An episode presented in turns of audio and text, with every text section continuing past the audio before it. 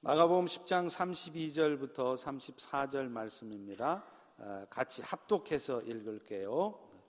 예루살렘으로 올라가는 길에 예수께서 그들 앞에 서서 가시는데 그들이 놀라고 따르는 자들은 두려워하더라. 이에 다시 열두 제자를 데리시고 자기가 당할 일을 말씀하여 이르시되 보라 우리가 예루살렘에 올라가노니 인자가 대제사장들과 서기관들에게 넘겨짐에 그들이 죽이기로 결의하고 이방인들에게 넘겨주겠고 그들은 능욕하며 침뱉으며 채찍질하고 죽일 것이나 그는 3일 만에 살아나리라 하시니라. 아멘. 자, 여러분, 예, 앞에 스크린에 사진을 한번 잘 보시기 바랍니다. 잘 보세요. 예, 뚫어지게 보십시오. 이 사람 누굴까요? 예, 혹시 저 사람인가요? 설마 저 사람은 아니겠죠? 그러면 이 사람입니까? 아니면 이 사람입니까? 예. 그것도 아니면 산적같이 생긴 저 사람입니까? 예. 답은 안 알려드리겠습니다. 여러분이 오이코스 할 때 토의해 보십시오. 어떤 사람이 저를 수도 없이 보아왔는데 만약에 계속해서 저의 뒷모습만 보아왔다면 그거는 저를 안다고 말할 수 없습니다. 왜냐하면 한 번을 봐도 제 얼굴을 제대로 봐야 저를 정확히 아는 것이기 때문입니다. 그런데 사실은 복음도 마찬가지입니다. 우리는 많은 경우에 복음을 안다고 말합니다. 그런데 문제는 우리의 삶을 보면 복음의 능력이 잘 나타나지를 않는 거예요. 우리는 똑같은 복음을 이렇게도 저렇게도 말할 수 있겠죠. 왜냐하면 복음의 핵심은 결국은 예수 그리스도인데 그분을 우리는 이렇게도 설명할 수 있고 저렇게도 설명할 수 있기 때문입니다. 그러나 그 예수님이 하신 일들 중에 가장 핵심적인 일을 말할 때 우리는 그것을 복음의 진수, 에센스라고 말을 하는 것입니다. 안타깝게도 우리는 종종 복음의 핵심은 정확히 알고 붙들지 못하면서 그저 복음을 안다고 말할 수 있다는 것입니다. 그러나 내가 정말로 복음을 알고 있는지는 우리의 삶에 복음의 능력이 나타나고 있는지 그렇지 않은지를 보면 알 수 있습니다. 다시 말하면 내가 아무리 복음을 안다 할지라도 복음의 진수를 맛보지 않으면 우리의 삶에는 복음의 능력이 잘 나타나지 않을 수 있고 그것은 진정으로 복음을 아는 것이 아니라는 것이죠. 그런 의미에서 오늘 본문은 우리 모두에게 참 중요합니다. 복음의 진수를, 복음의 핵심을 보여주기 때문이죠. 오늘 본문을 통해서 다시 한번 복음의 진수를 알 뿐만 아니라 여러분의 삶에도 복음의 능력이 경험되어지고 나타날 수 있기를 축원합니다. 그래서 여러분의 삶도 평강과 소망 가운데 늘 감사하고 기뻐하는 그런 삶이 될 수 있기를 간절히 간절히 축원합니다. 축원합니다. 오늘 본문은 예수님께서 예루살렘으로 올라가시면서 제자들에게 다시 한번 자신이 십자가에 죽으실 것을 말씀하시는 내용이에요. 우리 다시 한번 32절을 읽겠습니다. 시작. 예루살렘으로 올라가는 길에 예수께서 그들 앞에 서서 가시는데 그들이 놀라고 따르는 자들은 두려워하더라. 지금 예수님과 제자들은 도대체 어디에서 예루살렘으로 올라가고 있는지는 정확히 알 수 없습니다. 분명한 것은 예루살렘의 북쪽 지역에서 예루살렘 방면으로 내려가고 있다는 사실이에요. 그런데 오늘 본문은 보면 그것을 내려간다라고 표현하지 않고 올라간다라고 표현하고 있다는 것입니다. 이것은 당시에 예루살렘이 주변 도시보다 약간 높은 지역에 있기 때문에 그렇기도 하지만 사실은 하나님의 도성인 예루살렘이 이스라엘 백성들 그들의 삶에 있어서는 가장 중심이었기 때문에 예루살렘에 내려간다라고 말하지 않고 마치 성전에 올라가듯 올라간다라고 말을 하고 있는 것입니다. 마치 오늘날 우리 성도들이 이 땅의 삶을 살면서도 늘 하나님 중심, 교회 중심으로 사는 것과 마찬가지입니다. 자, 그런데 중요한 것은 지금 예수님이 그 예루살렘에 올라가서 자신이 무엇을 하실 것인지를 말씀하고 있다는 것입니다. 우리 33절도 다시 한번 읽어봅니다. 시작. 보라, 우리가 예루살렘으로 올라가노니 인자가 대제사장들과 서기관들에게 넘겨짐에 그들이 죽이기로 결의하고 이방인들에게 넘겨주겠고 여기서 인자라고 하는 단어는 헬라어로 하면 ὁ υἱὸς τοῦ ἀνθρώπου라는 단어입니다. 근데 그 뜻이 뭐냐면 사람의 아들이라는 뜻이에요. 이 표현은 사실 예수님께서 자기 자신을 표현할 때 자주 쓰는 그런 표현입니다. 이 인자라는 단어는요, 유대의 묵시 문학에서 자주 등장하는 단어인데 주로 어떤 때 쓰냐면요. 종말의 때에 하나님이 세상을 심판하실 때에 천군 천사와 함께 세상을 심판하기 위해 등장하실 메시아. 그 메시아를 표현할 때 이 인자라는 단어를 자주 씁니다. 그러니까 지금 예수님이 자신을 인자라고 표현했다는 것은 뭐냐면 자기 자신이 종말의 때가 되면 이 세상을 심판하러 오실 심판주라는 것이죠. 그런데, 그런데 오늘 본문에서는 예수님은 자신을 심판주로만 표현한 것이 아니라 사실은 사람의 아들로 이 땅에 오셔서 모든 사람들의 죄, 인류의 죄 문제를 해결하실 구원주로 오시는 분이라는 것을 말씀하려고 하시는 거예요. 다시 말하면 인간들의 죄를 대속하기 위해 인간의 몸을 입고 오신 예수님의 겸손, 또 예수님의 사역을 표현하려고 한 거라는 것입니다.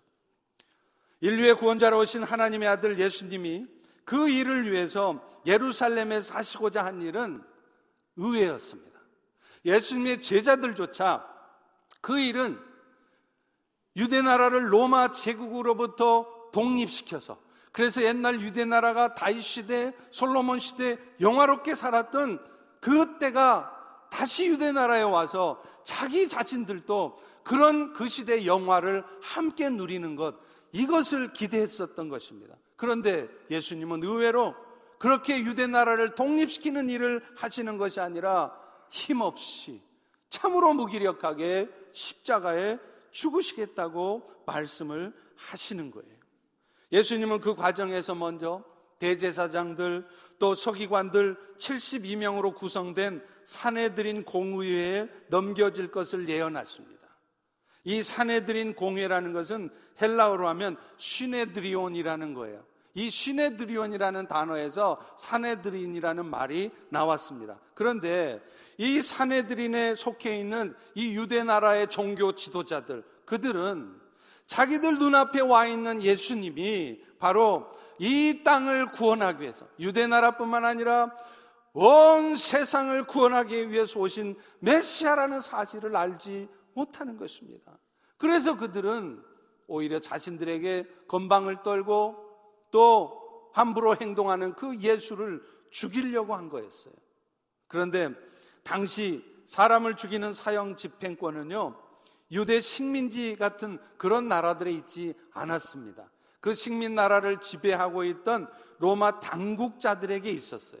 그래서 그들은 이 예수님을 로마의 총독이었던 빌라도에게 넘겨 주어서 그 빌라도가 이 예수를 죽이도록 한 것입니다.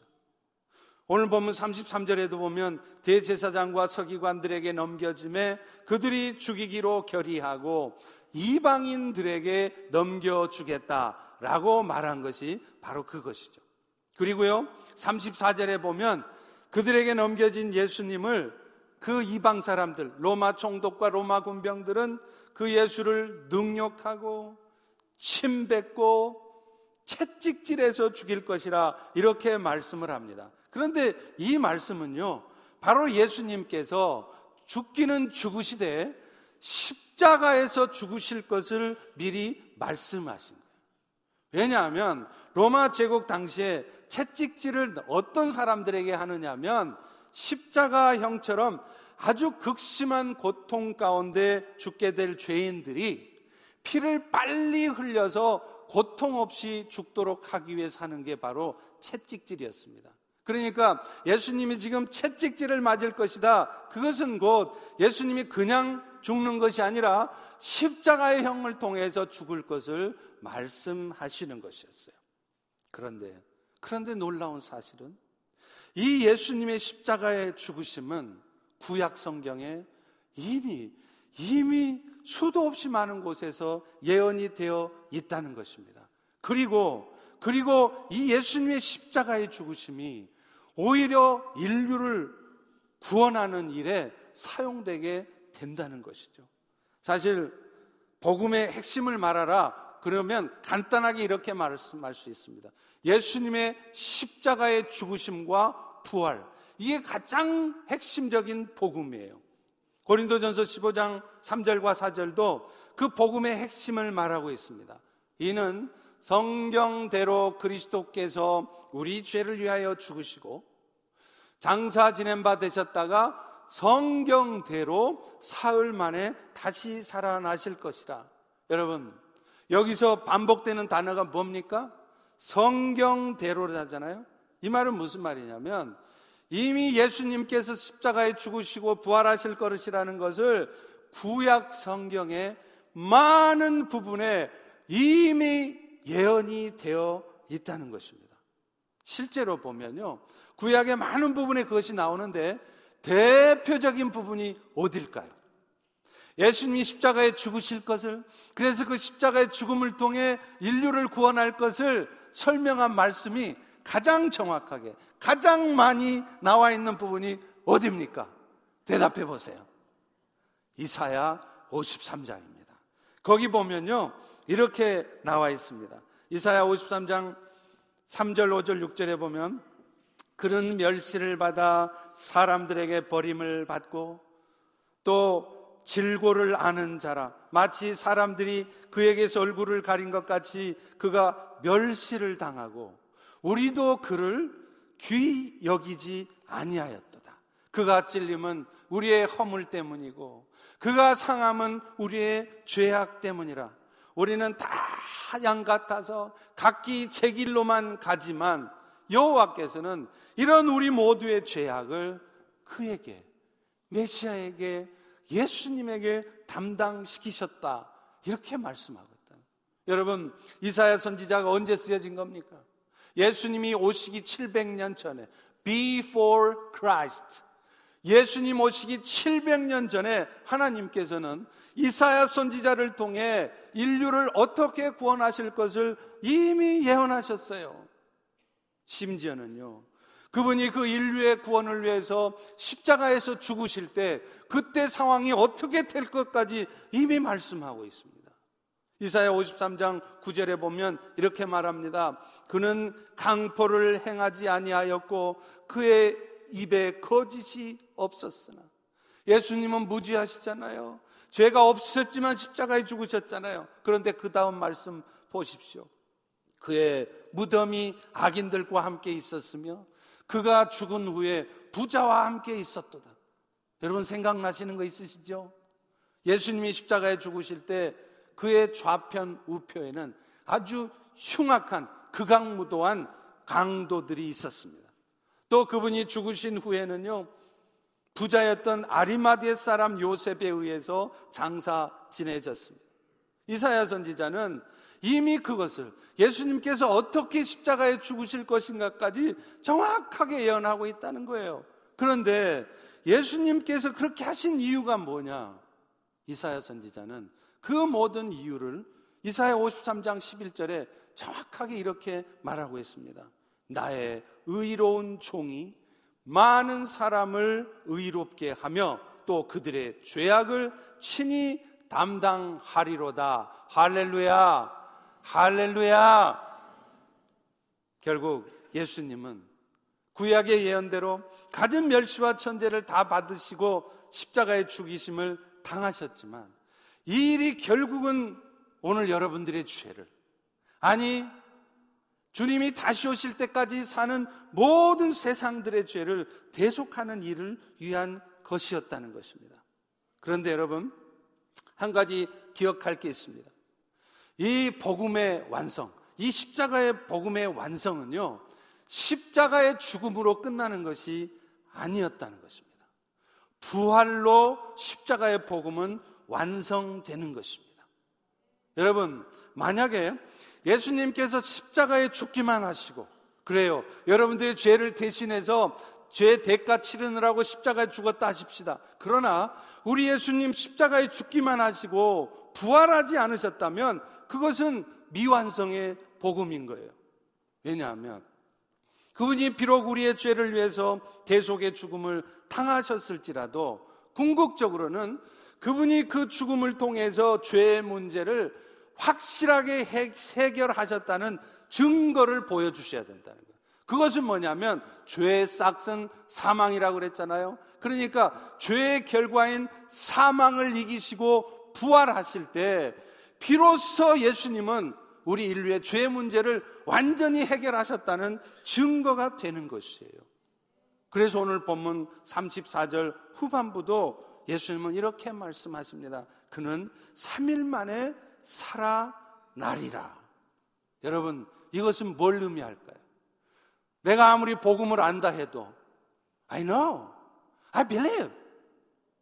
예수님이 십자가에 죽으셔서 내 죄가 예수님 때문에 용서되었음을 저는 믿습니다.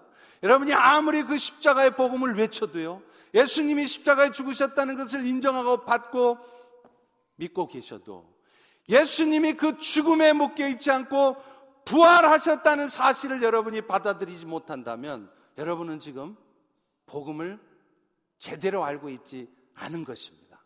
바꿔 말하면 여러분들의 인생에는 교회를 10년을 다니고 20년을 다녀도 복음의 능력이 나타나고 복음의 삶이 나타날 수가 없는 거예요. 왜냐하면 십자가의 복음의 반쪽만 믿고 있으니까. 예수님께서 십자가에 죽으셨지만 그 모든 죄 문제를 해결하셔서 부활하셨다는 사실, 이 사실이 믿어지고 받아들여질 때 여러분은 진정으로 구원을 받은 것이고 그럴 때 여러분의 삶에 복음의 능력이 나타나는 것입니다. 여러분, 예수님의 부활을 믿으십니까? 예수님의 부활을 흔들림 없이 믿으십니까? 예수님이 죽음을 이기시고 부활하셨음을 믿으십니까? 그것을 담대하게 누구에게나 전하실 수 있으십니까? 로마서 4장 25절은 그렇게 말합니다. 예수는 우리가 범죄한 것 때문에 내어줌이 되었고 또한 우리를 의롭다 하시기 위하여 살아나셨느니라. 오늘날 수많은 세상의 사람들은요, 영적인 죽음 상태에 빠져 있어요. 왜냐하면 하나님이 주신 하나님의 생명을 죄로 말미암아 상실했기 때문입니다.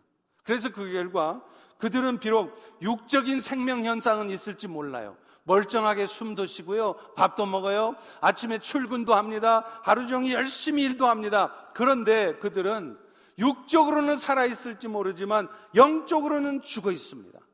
그래서 그들은 자신과 온 세상을 창조하신 창조주 하나님을 몰라보는 거예요.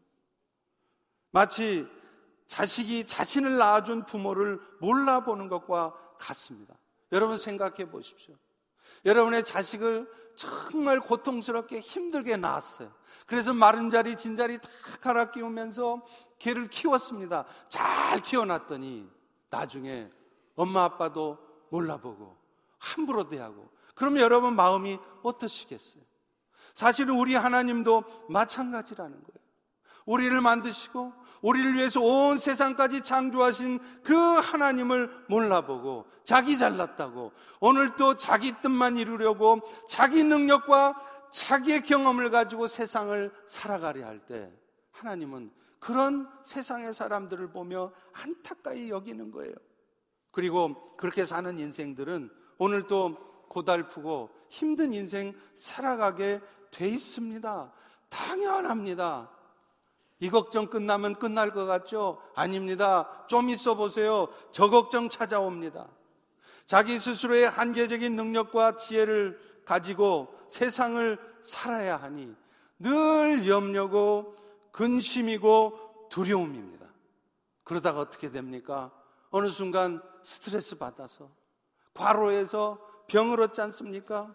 병 얻어 죽든지 아니면 사고 나서 죽든지 아니면 그야말로 늙어 죽든지 결국은 죽게 되어 있다는 것이에요. 그런데 이 이유가 뭐냐? 사실은 다른 이유가 아니라 죄 때문이라는 거예요. 하나님을 몰라보고 하나님의 뜻대로 사는 것이 아니라 오늘 또 자기 욕심, 자기 뜻대로 자기 인생을 살려고 하니까 인생들은 이 고통 가운데 있는 것입니다. 사람들은 그래서 항상 마음속에는 죽음에 대한 공포가 있어요. 그래서 중국의 춘추전국 시대 그 어지럽던 나라를 다 통일했던 진나라의 시황제도 그렇게 용감했던 시황제도 이제 나이가 들어가니까 죽는 게 두려운 거예요. 그래서 불로초를 구해오라고 하지 않았습니까? 그러나 그런 시황제도 결국 몇 살에 죽었는 줄 아세요? 40에 죽었습니다. 인간은 죽는 것입니다. 그런데 진짜 문제는요, 죽은 다음이 진짜 문제라는. 죽은 다음에는 모든 것이 끝나는 것이 아니라 죽음 이후에도 영원한 심판 가운데 처하게 되어 있다는 것입니다. 사람들은 천국과 지옥 얘기를 하면요. 마치 동화 속 이야기로 치부합니다. 그러나 여러분, 우리가 죽으면 끝이 아니라 죽은 다음에 영원한 심판이 기다리고 있다는 것은 예수님 자신이 직접 말씀하신 거예요. 선지자들이 한 말이 아니고요. 사도 바울이 한 말이 아니고요. 여러분이 믿고 의지하고 있는 예수님께서 자신의 입으로 분명히 말씀하셨습니다. 마태복음 3장 12절에 보면 손에 키를 들고 자기의 타작마당을 정하게 해서 알곡은 모아 곡간에 들이고 죽정이는 꺼지지 않는 영원한 불에 태우실 것이다. 이렇게 말씀하고 있다는 것입니다. 여러분, 천국과 지옥이 있다는 것은 동화 속 얘기가 아닙니다. 세상의 사람들은 죽으면 이 영원한 심판을 받게 되어 있다는 거예요. 그러므로 오늘 또 여러분 주변에 믿지 않는 형제가 있습니까? 아직 신앙생활을 안 하고 있고 제대로 못하는 믿음이 없어 보이는 자식이 있습니까? 그들을 위해서 여러분이 해야 될 기도가 무엇일까요? 그들이 좋은 대학 가는 거예요? 그들이 비즈니스가 잘 되는 거예요? 아닙니다. 여러분들이 가장 안타깝게 여기며 가장 간절하게 많이 해야 될 기도는 오 주님, 내 사랑하는 아들이 내 사랑하는 형님이 저 영원한 심판 가운데 있지 않고 영원한 생명의 은혜를 얻도록 해주시라고 기도하셔야 되는 거예요. 그런데 하나님께서는요, 이렇게 죄로 말미암는 고통에서 벗어날 수 있도록 우리에게 예수 그리스도를 보내주신 것입니다. 할렐루야, 할렐루야. 왜 여러분 복음이 복된 소식일까요? 왜 기쁨의 소식입니까? 왜 복음이 정말 여러분이 펄쩍펄쩍 뛰어야 될 복음입니까? 우리 스스로의 능력으로는 죄 문제를 해결할 수 없어서 우리 모두도 결국은 늘 이 땅의 삶도 고통 가운데 늘 그렇게 염려하며 근심하며 살다가 어느 순간 죽어 영원한 지옥 경벌을 받아야 될 형편인데 하나님께서 하나님의 아들 예수를 통하여 우리를 건져 주셨기 때문에 이 복음이 이 복음이 기쁜 소식인 것입니다. 우리가 이 땅에 살면서 예수 믿어 받는 어떤 복과도 비교할 수 없는 놀라운 엄청난 축복인 것입니다. 사랑하는 성도 여러분, 그 결과 오늘 우리는 어떻게 되었습니까? 하나님의 생명을 찾았습니다. 그래서 우리는 이제 더 이상 우리의 한계적인 우리 스스로의 힘과 능력으로 살지 않아도 되는 거예요. 하나님이 순간순간 공급하시는 능력과 지혜로 살아가는 것입니다. 하나님의 속을 누가 알겠어요? 여러분이 하나님의 속을 어떻게 합니까? 성경은 분명히 말합니다. 하나님의 속은 하나님의 영이신 성령만이 알고 계시다. 그런데 감사한 것은 여러분 모두는 하나님의 영을 받은 자예요. 성령이 이미 여러분 안에 거하시는 자들입니다. 여러분 안에 함께하고 계시는 그 성령의 도우심을 입을 때 우리는 이 땅이 나그네 삶을 살면 한 치 앞을 알 수 없는 삶을 살아도 주님이 주시는 평강 가운데 오히려 소망 가운데 기쁨 가운데 살 수 있는 것입니다. 여러분 이것이 복음의 능력입니다. 그런데 오늘 여러분의 삶에는 그 복음의 능력이 잘 나타나지 않는다면 예수는 믿고 살지만 신앙생활은 하지만 교회 나온 지는 20년, 30년이 지났지만 오늘 지금 이 순간에도 여러분의 마음속에는 여전히 세상을 향한 걱정이 있고 자식을 향한 염려가 있고 앞일에 대한 두려움이 있고 마음속에 미움과 원망으로 가득 차 있다면 지금 여러분은 복음을 모르시는 것입니다. 복음의 능력이 나타나지 않는 것입니다. 왜입니까?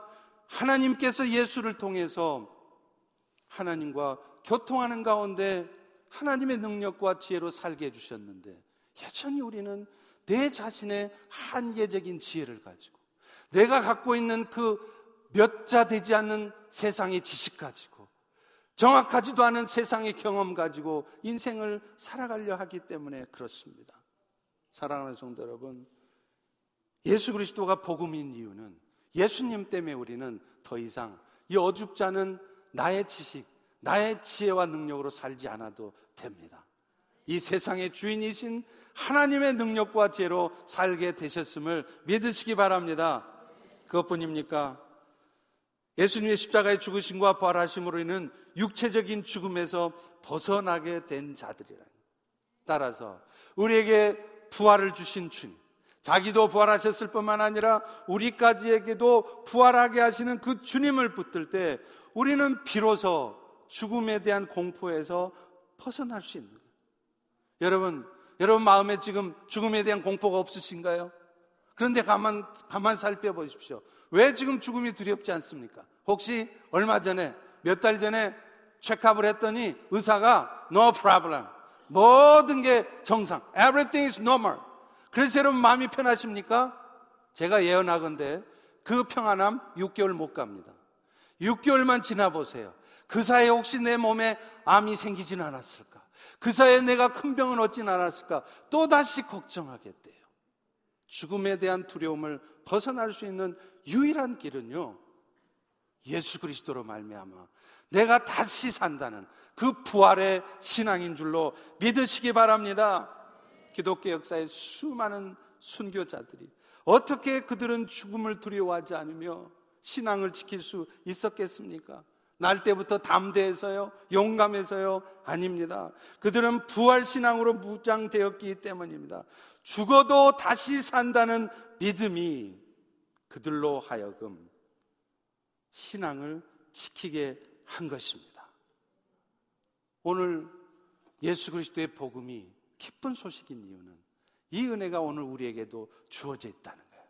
그 부활의 본능을 가지신 주님을 계속 보심으로 말미암아 일생에 매여 죽음을 두려워하며 종노릇하는 인생 사지 마시고 사나 죽으나 나에게는 영원한 생명의 축복이 있다는 사실로 흔들림 없이 믿음의 길을 가는 여러분 되시기를 축원합니다.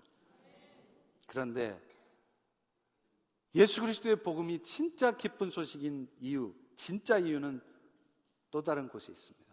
바로 우리가 영원한 심판에 빠지지 않고 영원한 생명을 얻고 살아간다는 거예요.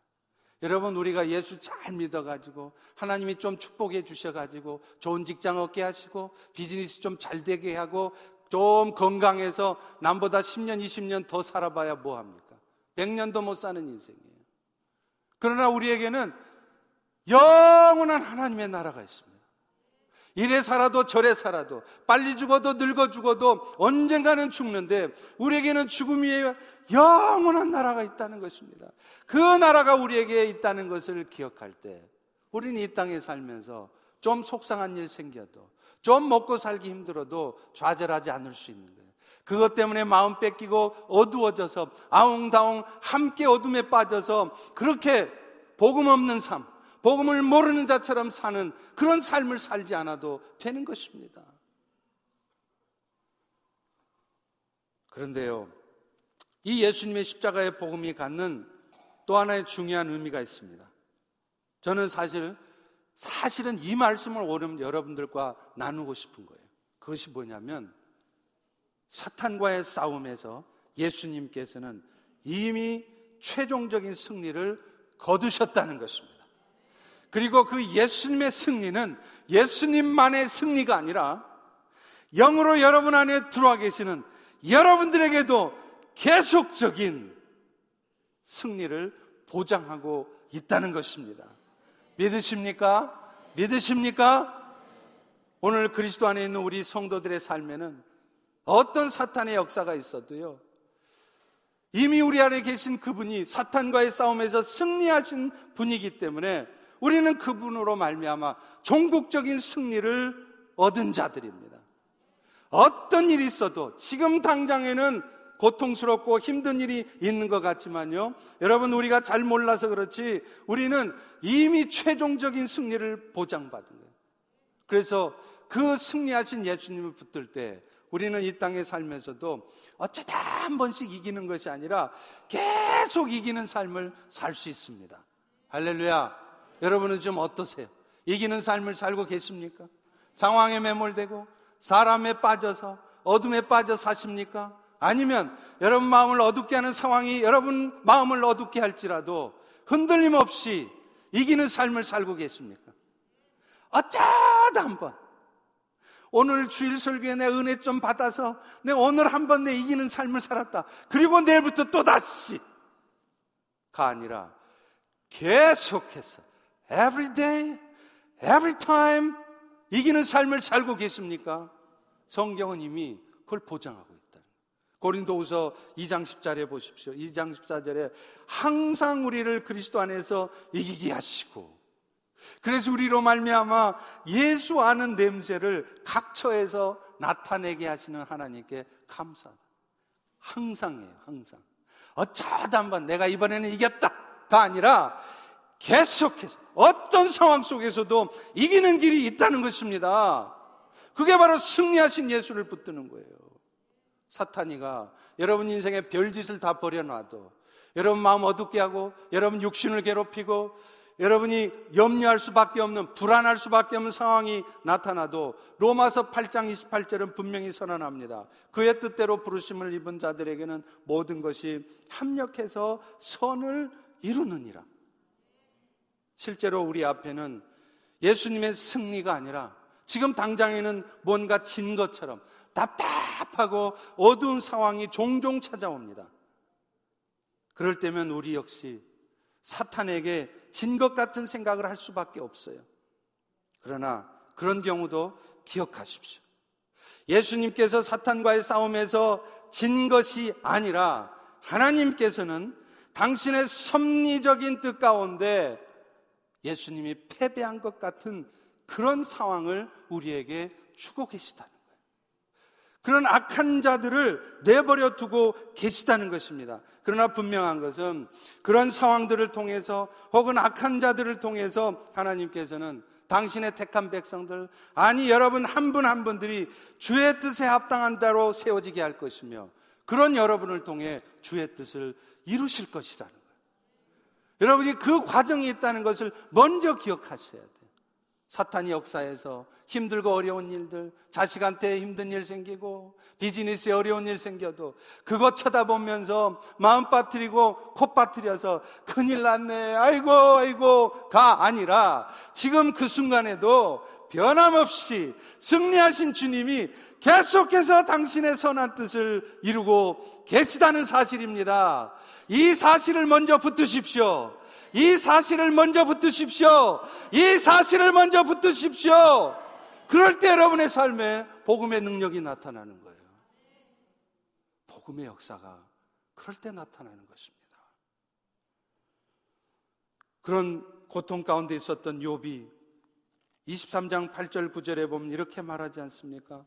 내가 앞으로 가도 안 계시고 뒤로 봐도 안 계시고 왼쪽에서 내가 일하지만 내가 만날 수 없고 그가 오른쪽으로 돌이키지만 뵐 수가 없대.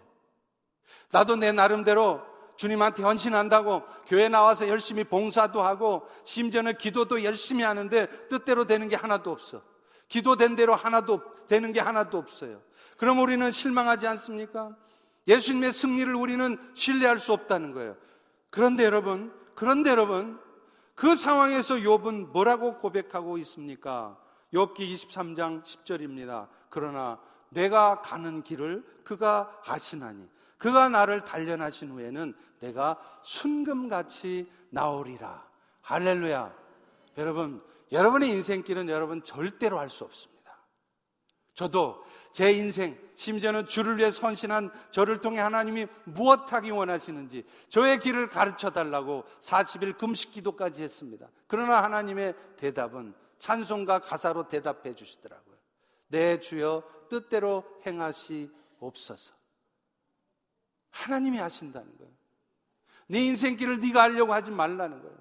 너는 네 인생길을 하나님한테 맡기고 너의 삶에 어떤 어려움과 어떤 힘든 상황이 있을지라도 지금 이 순간에도 선하신 주님이 그런 여러분을 통해 주의 뜻 이루고 있다는 이 사실을 흔들림 없이 붙들면서 묵묵히 따라오라는 것입니다. 그럼 어떤 일이 생긴다고요? 그가 나를 단련하신 후에는 내가 순금같이 나오리라. 14K가 아니라 18K가 아니라 24K, 100% 퍼펙트한 하나님의 사람이 되게 하시려고 하나님 오늘도 여러분이 그렇게도 기도해도 응답도 안 해주시고 열심히 주를 위해서 교회 나와서 봉사해도 뜻대로 되는 일이 없는 것입니다. 흔들리지 마십시오. 예수님 이미 승리하셨습니다. 그 승리하신 예수가 지금도 일하고 계신데 왜 맨날 그 승리하신 예수는 안 쳐다보고 오늘 여러분의 마음을 어둡게 하는 그 왼수 같은 인간만 쳐다보면서 계속 미워하고 계십니까? 왜 여러분 마음을 어둡게 하는 여러분 인생에 벌쳐진 그 힘든 상황만을 쳐다보고 계십니까? 우리는 오랫동안 북한의 김일성 정권과 같은 악한 정권이 무너지게 해달라고 기도해 왔습니다. 저도 기도했습니다. 그런데 하나님은 그 김일성 정권이 무너지기는 커녕 김일성, 김정일, 김정은에 이어서 3대에 걸쳐서 아주 왕성하게 그 악한 정권이 계속되게 하고 있어요. 많은 정치학자들은 기대했습니다. 이제 김정일이 죽고 나면 김정은이가 테이크오버 했지만 국무위원장이 됐어도 이제 곧 1, 2년 안에 북한 땅에 쿠데타가 일어날 것이다. 그래서 저 악한 북한의 정권은 무너질 것이라 다 예측했습니다. 오래 못 갈 것이라 예측했습니다. 그러나 지금 김정은이 어떻게 하고 있습니까? 8년이 지나도록 흔들림 없습니다. 오히려 이 세상에서 트럼프 대통령하고 맞짱 뜰 사람 없는 이 세상에서 1대1로 맞짱 뜨는 놈이 아니 이것도 동영상 북한으로 넘어가면 또 특수부대원 보내서 죽일까봐 트럼프 대통령하고 유일하게 맞짱 뜨는 사람 아니 그 김정은 아닙니까? 하나님 왜 그렇게 하시냐는 거예요.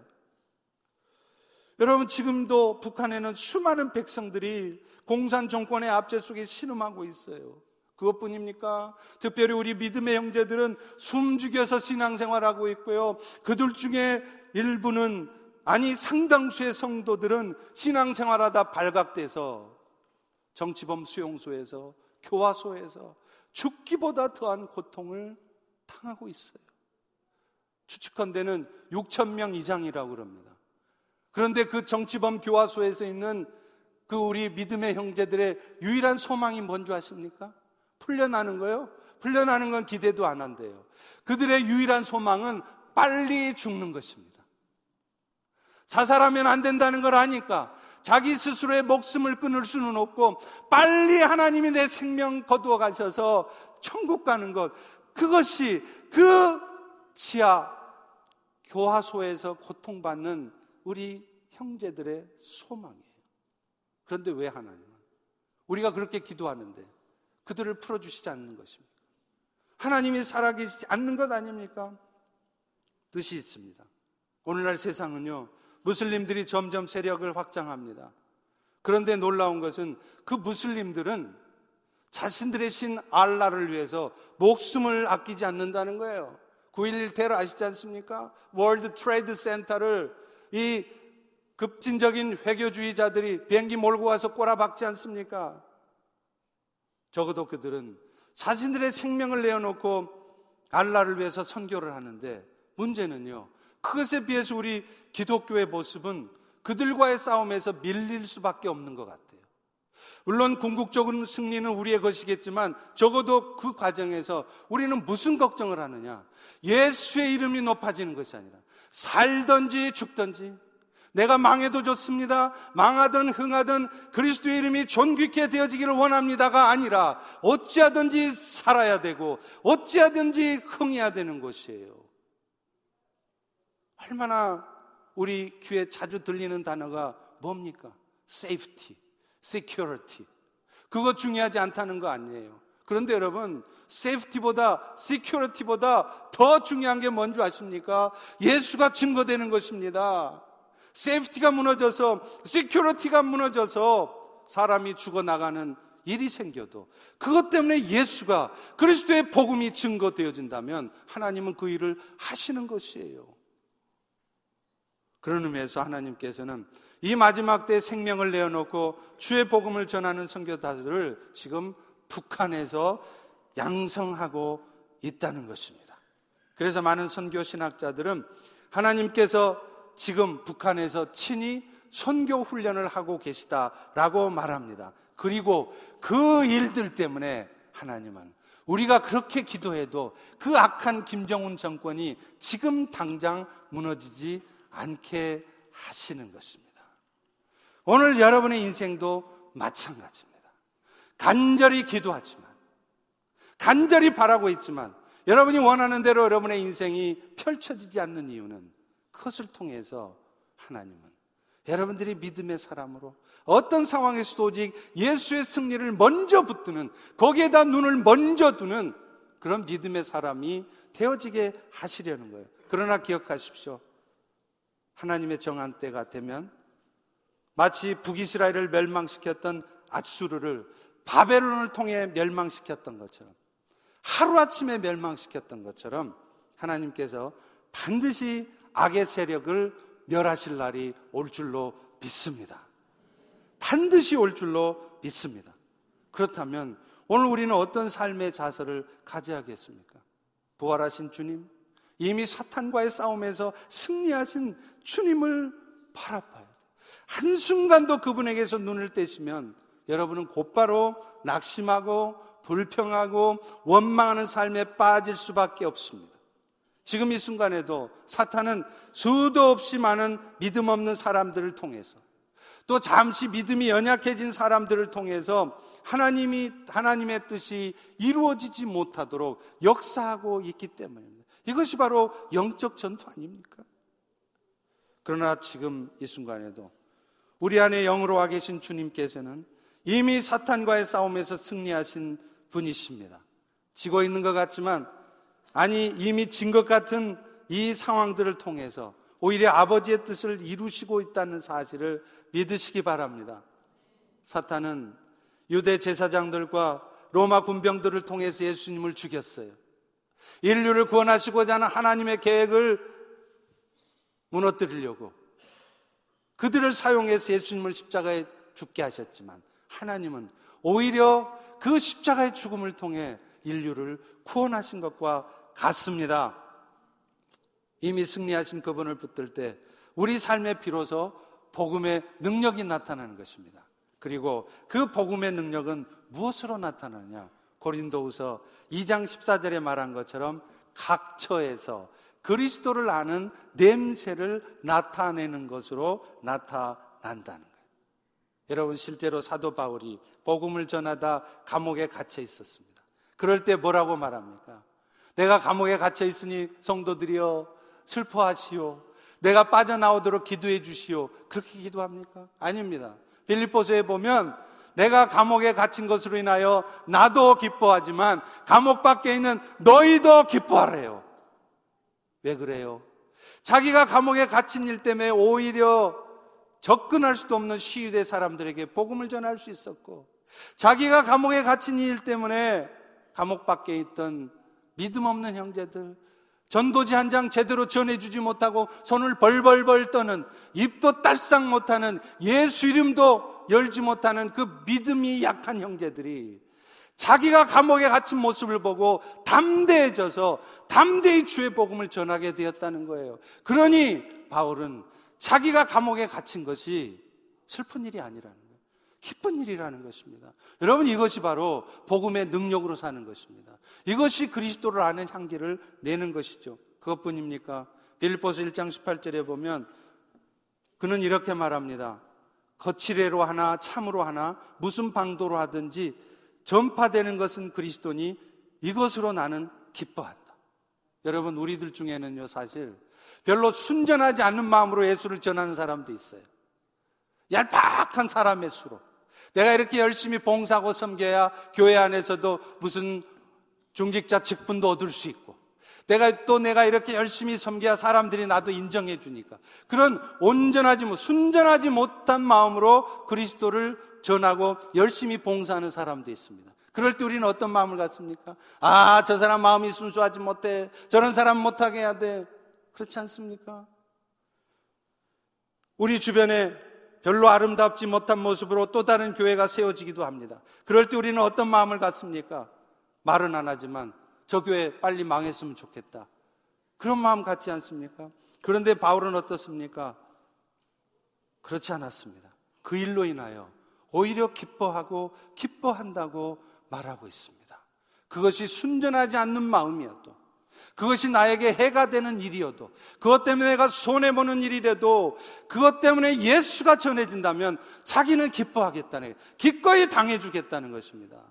여러분 이것이 이것이 진짜 복음의 능력으로 사는 것이고 이것이 그리스도를 아는 냄새를 나타내는 거예요. 그런데 바울은 어떻게 그런 마음을 가졌습니까? 주님의 최종적인 승리를 흔들림 없이 믿은 것입니다. 그래서 그는 그 과정에서 어려움에 처해도 그것 때문에 자기 이름이 땅에 떨어져도 전국에는 주의 뜻이 이루어짐을 믿기에 낙심하지 않았습니다. 오히려 감사할 수 있었습니다. 그런 상황에서도 기뻐할 수 있었습니다. 여러분, 이것이 진짜 복음의 진수이고 복음을 진짜 아는 사람들의 모습입니다. 이런 은혜가 우리 모두에게 있기를 주의 이름으로 축원합니다. 기도하겠습니다. 하나님, 오늘 또 우리는 수도 없이 복음을 듣고 또 복음을 안다고 말하지만 정작 우리의 삶에는 복음의 능력이 나타나지 않음을 봅니다.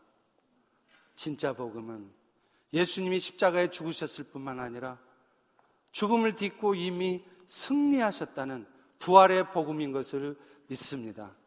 그 주님이 이미 승리하셔서 오늘도 우리의 삶의 전체를 이끌어가기에 오늘 또 염려하고 근심하고 두려워하는 것이 아니라 감사하며 기뻐하며 주의 뜻을 흔들림 없이 이루어가는 것임을 믿습니다. 이런 은혜가 우리 모두에게 있게 도와 주옵소서 예수님 이름으로 기도합니다. 아멘.